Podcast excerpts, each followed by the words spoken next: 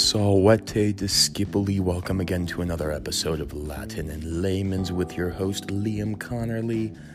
Um, hey, this is all getting so much fun now. This is uh, kind of becoming second nature. I'm waking up. I'm trying to, you know, as a summer break, you know, it's hard to, you know, you know, you know, that I need to know to stop saying, you know, and also that in summer break, uh, there's not a lot to do, so I'm trying to fill my time doing a lot of productive things.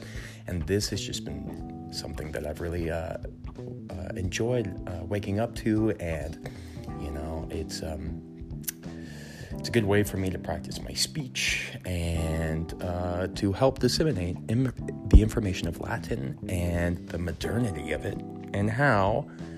Um, y'all are wrong, and that I hope that it's all of this is widening and deepening your understanding of language, etymology, culture, history, all that stuff. Um, yeah, I'll probably, you know, tend to go on my tangents as per the usual, but uh, as for today on the agenda, we've got uh, I stem nouns uh, in Wheelock's, which correlates with uh, uh, Wheelock's chapter 14. So, um, things to note, three important things to note, really, and to remember in this chapter. So, um, and for anybody that has picked up on this, I'm trying to give like some really key pointers to remember from the chapter at the very beginning of this episode, and then from there I go in depth uh, into the grammar. So, um, if you guys ever need a refresher or if you need to remember some uh, important terms or rules, uh, just refer back to the beginning of uh, each podcast. Um, and uh, I'll basically give you, it's almost like a preliminary rundown of what I already, I just go over more in depth. So um, I'm not going to be one of those cheesy guys that's going to put all that kind of stuff at the very end and make you have to listen to the entire thing because I'm nice and I hate clickbait and I hate people exploiting social media for their own purposes and instead of just trying to enrich the world with knowledge. Anyways, number one, there are three types of third declension I stem nouns, okay? So the first is parasyllabic. There we go. The first is parasyllabic, in which the nominative singular ending is is or es, and genitive singular have the same number of syllables. Uh, the second is monosyllabic, in which the nominative singular has only one syllable and two consonants at the end of its base. Um, and the third type of I stem nouns include neuter nouns, which with nominative uh, singular forms that are ending in e, al, al, or arr. So that's the first point. It's more than one point, but I'm going to lump it into one A and one B point uh, for parasyllabic and monosyllabic. For number two, all I stem nouns have an extra I in the genitives, plural, producing an ending IUM instead of UM uh, that you would see in the third declension. Neuters also have an I in the ablative, which would be instead of A, it would be IA in the nominative and accusative plural. Good thing to remember there. Just a nice little pattern to uh, take note of. Number three, excuse me, English with corresponds with three uses of the ablative. So this is when, uh, as I mentioned prior, we're going to go into more uh, uses of the ablative um, and then further into the genitive as well.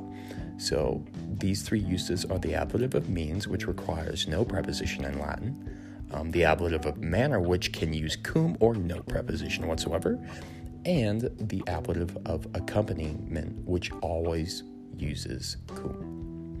So, to begin, I stem nouns are a subcategory of third declension nouns. The difference between regular third declension and I stem third declension nouns are relatively minor, as in most cases. Just, just an additional I, you know, as in I stem. Uh, only in one form does the it, it does the um, the I displace the original third per, uh, third declension third declension ending e and replace it with an i. So here in the regular formation of the third declension masculine and feminine nouns.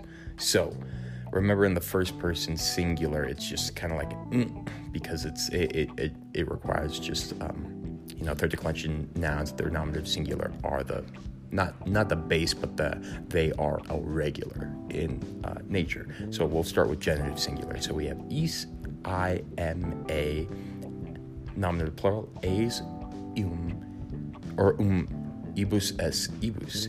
Now that was the regular third declension. Is, I, am, a, as, um, ibus, es, ibus. Again, same. Is, I, am, a, as, ium, ibus, as, ibus for the I stem. Now, look at the I stem variant of those same endings. Or think about it if you're not looking at the book or anything like that.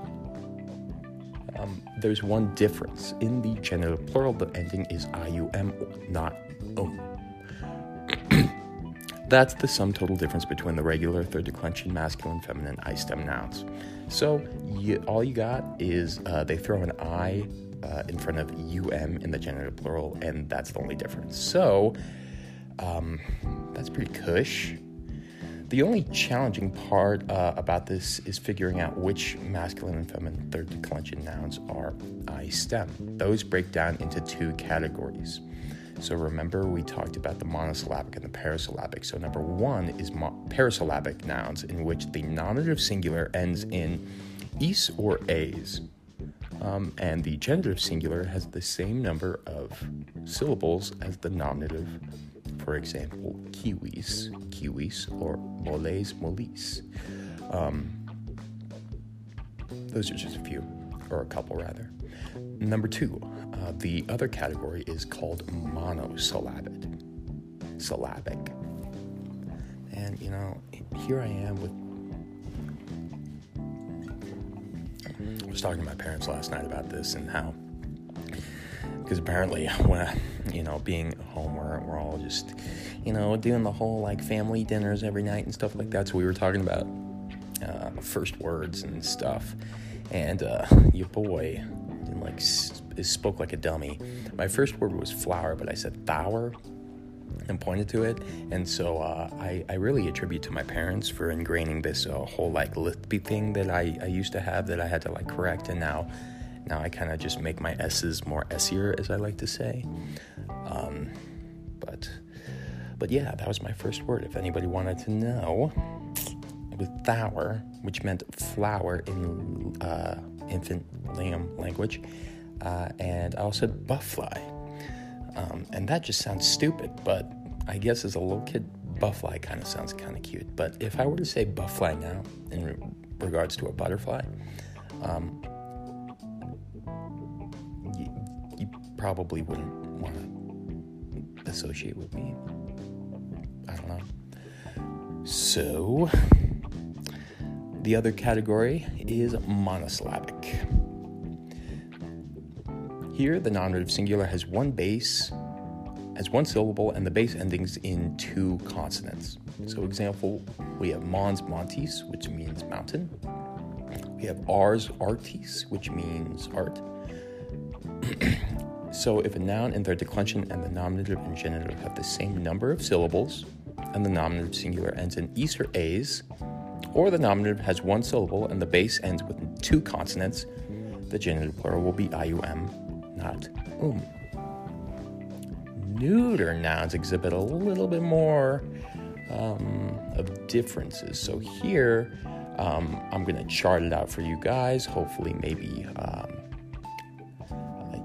book in reference or a picture of the neuter uh, third declension and the neuter I stem, stem third, third declension, so you have a little basis of comparison. As I go through, um, the, the nominative singular is always irregular, as well as the accusative singular in the neuter uh, third declension. So it would be in the genitive singular, be is I, irregular form a, and then in the plural nominative, a um ibus a ibus. So in neuter, all of the same except for in the ablative, we have an I instead of an E, and then in the plural, there are a little bit more. So I'll say the plural plural nominative, ia, ium, ibus, ia, ibus. So instead of a and a, they put an ia or an I in front of the A in the nominative plural and the accusative plural. Uh, but ebus remains the same. And let me tell you, uh, accusative, or uh, rather, dative and ablative plural will always be the same. That's just a very common theme within Latin, which is nice. Kind of wish there were more common themes like that, but um, can have your cake and eat it too, I guess. You can see that not only in the genitive plural um, it changed to IUM, but uh, there is an I replacing that E in the ablative singular, as I mentioned prior. And the nominative accusative plurals are IA instead of A. But identifying third declension I stem neuter nouns is much easier than masculine and feminine ones. Um, there are three nominative singular endings which identify whether a third declension, declension noun is I stem or not if the nominative singular ends in 1 an E, 2 an AL, or 3 an AR. Then the neuter noun is I stem. It's very simple. It's very simple. So E, AL, or AR, right? A, all, or R. So, for example, Mar Maris, which is spelled M A R E, the Latin word for sea, like maritime or marine or something like that, is I stem, meaning it that its ablative singular will be mari, M A R I. Its neuter nominative and accusative plural will be Maria, and its genitive plural will be marium. Now, I'm giving you these uh, tips in order to help identify when translating, but as you continue moving further and further into Latin, you're just going to start, the more you look up these words, the more they just kind of become ingrained. It's kind of that repetitious thing. So you'll start to just kind of identify and be able to pick up which are in I stem and which are not. But for now, let's use our logical deductive reasoning and uh, logical guessing to figure those out. So there is one third declension I stem noun worth taking a special look at, though, um, and this is wis wis. So it's wis, W I S, W I S, which is feminine, and this means force, power, or violence. It's irregular in as much as its accusative singular is I am, producing whim, W I M, and its ablative singular is we, W. Uh, I'm sorry, it's not W, it's V. I'm getting it all compute, confused. Vis is V I S, whim, V I M, we, V I. A form which shows up often in classical Latin meaning through force of violence. The genitive singular vis and dative singular we, remember vi, are attested seldom, uh, but the plural uses a different base, not v but vir producing vires, virium. Remember, it's I stem. Viribus, vires, viribus. So, just a note though, be careful not to confuse this third declension I stem noun vis, and especially its plural vires, with the second declension noun vir, meaning man. A lot of people do this. I've seen it before. That's why I note it. So please note there are no overlapping forms, but a few of them are close to the same. Virium, of strength, the genitive plural of vis looks a lot like virum, the accusative singular of vir, meaning man. Also, vires, the nominative and accusative plural of vis, look a great deal like viros or viris, the accusative plural and dative and ablative plural of vir. So, we are going to take a short little break, as I mentioned, with a quick interjection from our sponsor here, Anchor, um, the easiest way to make a podcast. So, here we go.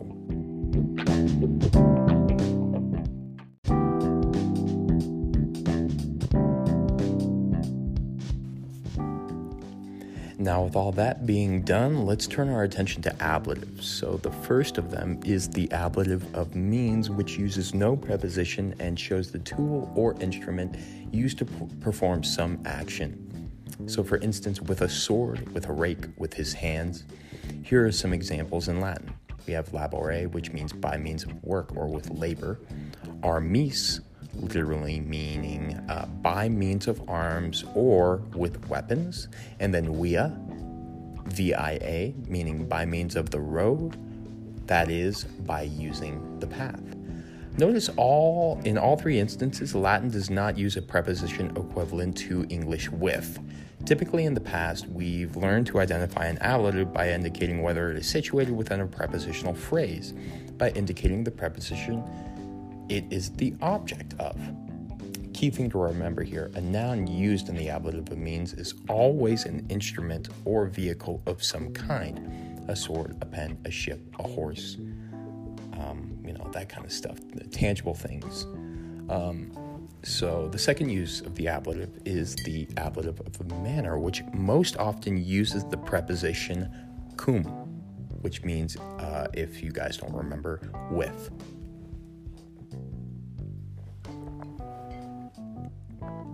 It shows how something happened.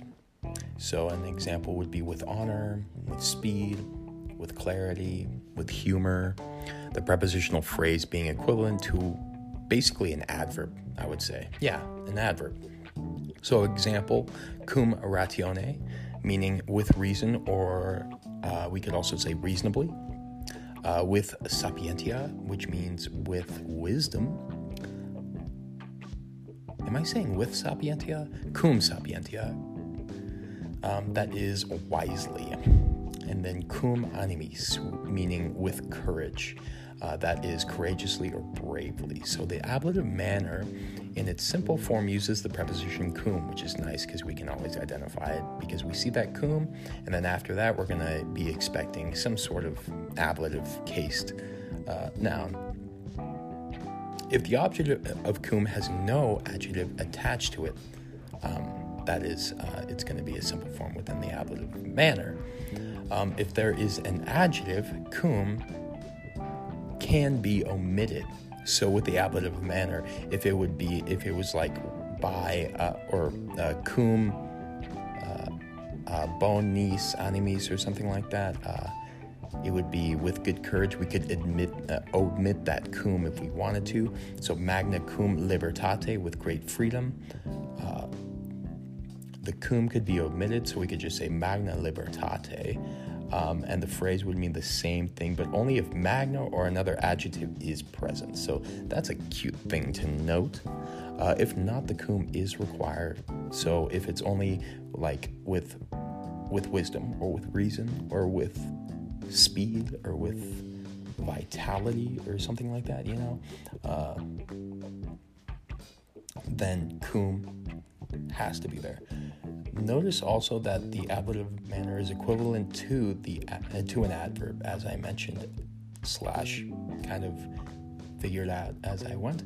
Uh, so this could be loosely translated very freely.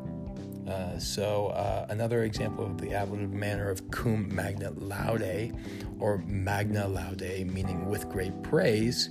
Uh, it also has an adverbial sense, so I could say very admired but that's kind of a tongue twister for your boy, so I'm not going to say that. Another key thing to remember about this ablative of manner a noun used as an ablative of manner almost has to be abstract, such as goodness. Uh, what else did I say? Speed, strength, vitality, clarity, emphasis, wisdom, ration, reason, rather. okay, so third, we have the ablative of accompaniment, which must always have cum. It shows who also participated in some activity. Thus, it is best translated, translated in English as along or together with. Here are three Latin examples of the ablative of accompaniment. So, number one, we have cum puellis, meaning together with the girls. Cum cicerone, with Cicero or Cicero, uh, as uh, we know is the right way to pronounce Cicero.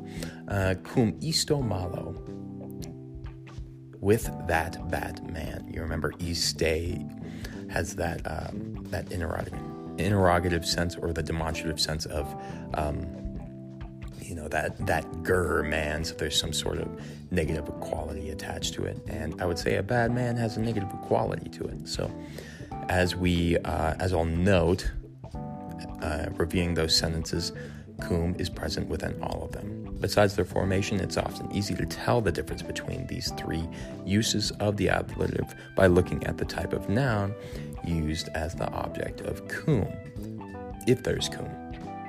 So, uh, one last key thing to remember about the ablative of accompaniment it's used almost always uh, as a person or personage of some sort. So, a friend, an army, gods, or anything personified. So, with that being said, that closes out our lesson in Latin in layman's for today. Thank you again, everybody, very much. Just a quick reminder if you got this far, you enjoyed the podcast, learned something new, I urge you to go to Apple Podcasts, uh, download it on your phone if you don't have it. So, you know, type in Latin layman, scroll down to the bottom, hit that five star review. I would be ever so grateful. Uh, you know, I'm trying to help this algorithm in my favor, and uh, from what I've read, that is a good way to do so um, with that being said, I will catch you guys next time. Tempo des discedere.